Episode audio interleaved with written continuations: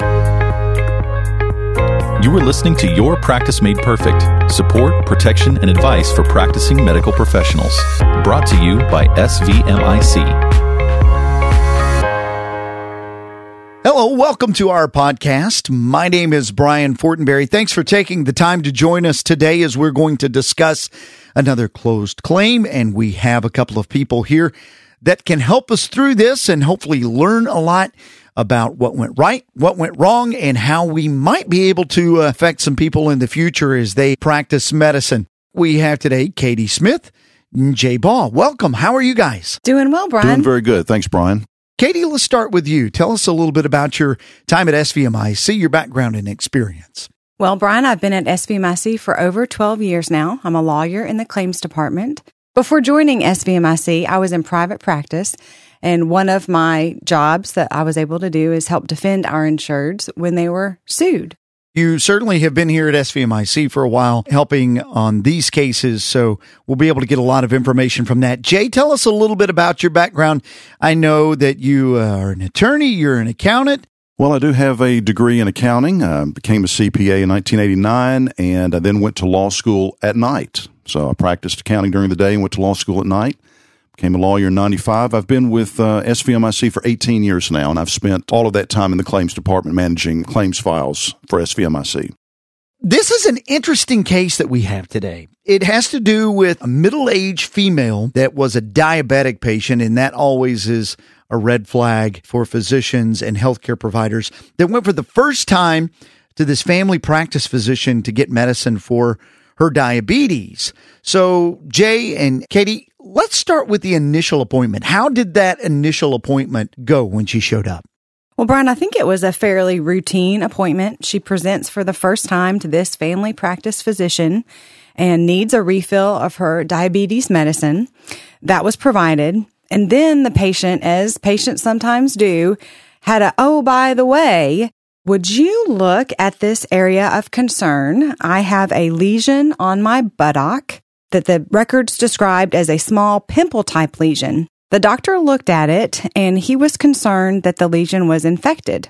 So, in addition to prescribing medicine for her diabetes, he prescribed a course of antibiotics, Silvadene cream, and also pain medicine for her. And a follow up appointment was scheduled for two weeks. It's not unusual for a patient to come in and their primary reason for being there is one thing. And then, as Katie said, you get the, oh, by the way. That certainly happens with us, too, Agreed. doesn't it, Katie? Yes. We get calls all the times from physicians and office managers that have a question and they say, oh, Oh, by the way. while I have you on the phone, That's right. let me ask you this totally unrelated question. And we're always happy to answer that question, just like this doctor was happy to try to help this patient. And sometimes the, oh, by the way is a bigger red flag than the reason they call. Or is the main problem. Could huh? be what they're really calling about or what the patient is actually need. seeing the physician for. That's right. So you have this patient came in for the diabetic medicine and this, oh, by the way, lesion. And he prescribes, as you said, antibiotics and says, Hey, come back and see me in a couple of weeks. Well, after the appointment and the antibiotics were prescribed, what happened between that initial appointment and that follow up appointment in, in two weeks? Well, unfortunately, the lesion clearly got much worse during that uh, two week period between the initial appointment and the follow up appointment. As a matter of fact, the area where the lesion was became gangrenous. Ooh. Gangrene was found on her buttock, and her condition got so bad that she eventually required surgical debridement. And then after that, she had to have a colostomy. So this lesion got dramatically worse during this two week period of time. Wow. A lot happened. Very Yeah. surprising. we went from what was described in the beginning as a pimple like A small pimple Yes. type lesion. lesion to a surgical debridement and a colostomy. Yes. This is a big deal here. So, what type of care did the patient seek in between those two weeks then? That's really kind of the big deal of the Yeah, case. It is. It appears that she sought no care, at least no physical treatment of the area of the lesion. The big issue in this case, in addition to the medicine, is communication, patient communication. Did she contact the office? If so, what did she say? There were varying versions of that story. Yeah, the husband said that he called the doctor's office to say that they had run out of antibiotics and that they had run out of pain medication And the husband even said that the doctor refused to see the patient, which I think is pretty difficult to believe that that's what actually happened. But that was the husband's claim. The doctor then said, well, the husband called and said that the patient had run out of pain medication, and that was all that he knew had happened. To hear that a physician refuses to see a patient is something that I don't know that I've ever heard. Now, that accusation has been made, but I don't Right. know many physicians that are not willing to see patients in need. But was there documentation of any of this in the healthcare record? Unfortunately, no. No. Of any of the calls. So we don't have a documentation to support what the patient says or the husband said or what the physician claims happened or what his office staff claimed happened. Mm-hmm. It's completely oral versions of the facts. It really became a he said, she said type of an argument. And which are you going to believe? And that is often the crux of many of these types of cases. Yeah, that's really a main role of a jury in a trial is which set of facts are they going to believe? Uh, can they believe one or the other? Do they believe neither? Do they somehow believe both and try to make the facts work together? Right. That's a, a main role of a jury in a lawsuit like this. Do you know, did they go to the ER at any point? To get to the point that we see what the outcome is, there's got to be a progression there. Yes. This has got to be getting worse over time. Right. If you call your physician and they say, I can't see the patient or I refuse to see the patient, you would think that the next step would be, well, we'll go to the ER Right. and get checked out there. That didn't happen? Didn't happen. And so I think, Brian, you've highlighted kind of the second major aspect of this claim, which is a patient's own responsibility for their health. To, at the very least, let a physician know if there's been a material change, progression, worsening of the situation for which the physician was treating them. And if you have to seek care from another healthcare provider, if the husband is correct, which I'm not sure I believe, but if he was correct, that doesn't mean that you give up trying to seek healthcare. You go to the ER, you go to another Right. doctor, you do something. The husband said that the wound actually increased in size and severity during And this smell. two week and smell. And he went so far as to buy a walker for the patient so that she could ambulate. So obviously the husband knew this was getting worse because he went so far as to buy a walker in order for her to, to move around. To escalate to the point that walking became difficult, you have an increase in pain, an increase in size, an increase in odor, and you don't seek further medical attention, there has to be some responsibility there put on the shoulders of the patient, right? Yes. And I think the jury in this case would agree with you, definitely. Yeah. Obviously, a lawsuit was filed. Yeah, I was about to ask what ended up happening in this particular case. Suit was filed. Mm-hmm. It progressed through litigation to trial, was tried, and resulted in a defense verdict for the physician. So the jury believed the doctor's version of the story and or blamed the patient for allowing her condition to get to the point that it did without seeking any additional care or follow-up care from the physician. When you get a defense verdict, that's always a great feeling, certainly for the physician, because often it's validation that what you did was right or okay. That being said, now let's kind of switch gears a little bit. We say time and time again, if it's not documented, it didn't happen. And that that documentation in the medical record is often the best witness at a trial because it doesn't forget, it remembers all of those things. So if you don't have that medical record documented, then it becomes a problem where this might not have even escalated to a case being filed and even having to go to trial if that was in the medical record. Is that fair? I think that's very fair, Jay. What do you think? I think so because if you've got some sort of documentation that you made at the time that the phone call was made, the visit was made, you know, it's made contemporaneously with the communication itself, then if you have to show that a year or two years down the road, that has a lot of credibility to it, as opposed to trying to explain something a couple of years later where people's memories kind of fade or change over time or what have you. If you document that as soon as it happened, the jury's going to know you documented that not because you were preparing for litigation, but because you were making an honest documentation, an honest assessment of what really happened at the time that it happened. It certainly goes to credibility, I mm-hmm. think. Of course, in an ideal world, you would completely and fully document everything in the call, all the important things. But even if it's just a kind of skeleton documentation of the call, it helps, I think, for a jury to believe your version of the story. It certainly makes you more credible. If the doctor had just made a simple documentation in the chart that said, patient's husband called and requested pain medication. If that's all he had put in there, it didn't have right. to be a very lengthy note. Right. right. That would have gone to prove not only that that happened, but that the things that the husband claimed in addition to that, that would Are tend to show true. didn't happen. That's Agreed. right. Right. And I know on our website, we've got a nice link for after hours phone pads. So not only the calls that are made during the office hours, certainly doctors need to be documenting it. We need to get our staff to document it. But also if there's an after hours call, we need to document that. And so if you need those types of pads, jump on our website. There's a link where you can request them. That's right. You can keep those types of notepads at your home. You can keep them with you when you travel. You can always have those with you and that helps a lot to have that documentation in the chart. And we can certainly put that link in our show notes of this podcast so our policyholders can access that.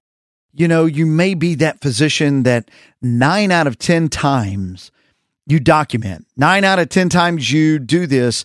But as it always turns out, that one time that you don't mm-hmm. is when something like this happens. And so I really respect the physicians because you have to approach every phone call every patient encounter. Everything you do when you're rendering a medical service or giving advice, you have to think about it like, I've got to make sure that I've done everything to cross all my T's and dot my I's here because this could come back and I have to explain it one day. That's right. You you sort of have to be on your A game all the time because that one time out of 10 or that one time out of a 100 is the one in which you're going to be questioned about what you did. So I think it's all about just developing the habit of that's the next step after whatever, after leaving the room, after hanging up the phone, after giving instructions to your nurse. The next step to complete that task is you got to document whatever needs to be documented. Just finish that up. And it's easy. I mean, in my life, I get so busy that it's like I feel like I'm rushing from this to the next to the next. And I think I don't have time to do that, but I really don't have time to be involved in a case that could go on for years or months. That I really don't have time for. That's so right. it's better to take up a little more time on the front end than deal with that on the back end. Yeah. Great news here is there was a defense verdict for the physician. That being said, was there anything that the physician could have done differently in this case, if anything at all? Well, definitely, we've talked about the communication. That definitely is an area to address in the future, a good teaching point, I guess, right. if you will. And then I think there were some concerns on the medicine, just things that kind of made me question. The facts show that the doctor did not take a culture of the lesion and that a blood sugar level was not obtained from the patient. And he knew that the patient was there to get diabetic medication. So neither of those things were done.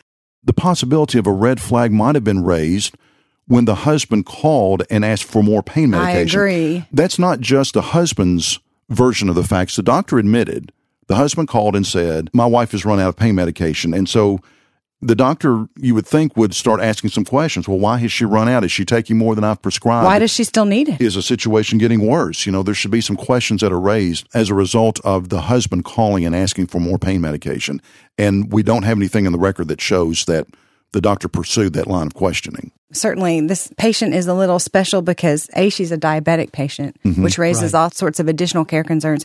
She's also a new patient to this practice. That's a good point. That is a great point. We didn't talk about that initially as much, but you have a whole history and physical that may not be as thorough because it is a brand new patient that could have played in as well. Sure, right? sure. And, you know, expectations, the patient might not know how this doctor's office worked. And conversely, the doctor might not really know how the relationship with the patient's going to play out. So that's just another kind of thing to keep in mind when you're seeing new patients. Just make sure you've got good communication about what they should expect from you and know what you need from them and then document it did the follow up visit actually happen or did things deteriorate enough that we never got to that point? I think she showed mm, up she for her regularly scheduled visit. She did come back for that two week appointment, and that's when the doctor first learned of how serious the situation had become. So she waited until that. She waited until that time. Yeah, that's right. Yes. It's interesting. The patient said that she waited the two weeks because she trusted the physician. And yet the husband said that the doctor told him that he refused to treat the patient. So there's something going on there That's that I'm sure the yeah. jury picked up on. Wife is saying one thing, I trust the physician. Husband saying the physician wouldn't treat my wife. So what's going on there?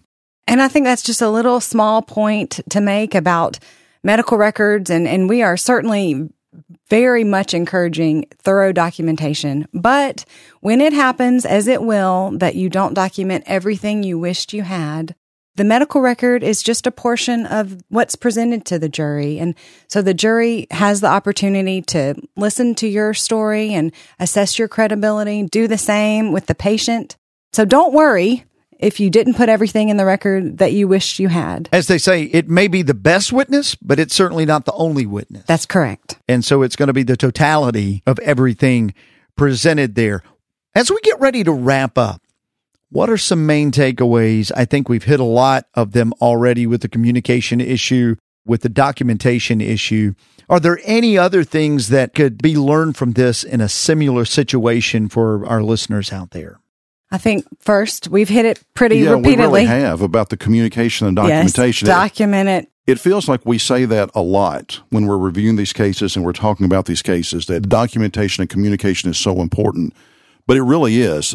You know, it's amazing what a jury will sort of hang their hat on. You think that they're going to try to understand the medicine and that they would look at a case from the same perspective that a doctor would. Right. But they really focus in on smaller type of issues that they can understand, such as communication and documentation. That's very important to the jury to be able to understand who said what to who and how can you prove that was actually said. And I think most of the time, the jury and patients in general will give the physicians and healthcare providers the benefit of the doubt. I mean, they are trusting of them and they understand the difficult things they have to do on a daily basis and the difficult decisions that they make. So they're going to give them the benefit of the doubt.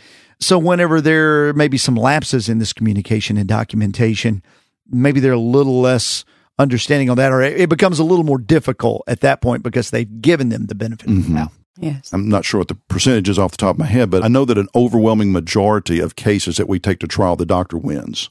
Yes. And a lot of that is because they're providing good care. And a lot of that is because the jury, as you said, Brian, gives the doctor the benefit of the doubt going into trial. Well, this has been a fascinating case and something that I know our policyholders and listeners can learn from to hopefully prevent this type of issue coming up in the future. Katie, Jay, thank you for being here today. Thanks. It was great to be here. Good to be here. Thank you, Brian. Thank you for listening to this episode of Your Practice Made Perfect with your host, Brian Fortenberry. Listen to more episodes, subscribe to the podcast, and find show notes at svmic.com slash podcast. The contents of this podcast are intended for informational purposes only and do not constitute legal advice. Policyholders are urged to consult with their personal attorney for legal advice, as specific legal requirements may vary from state to state and change over time. All names in the case have been changed to protect privacy.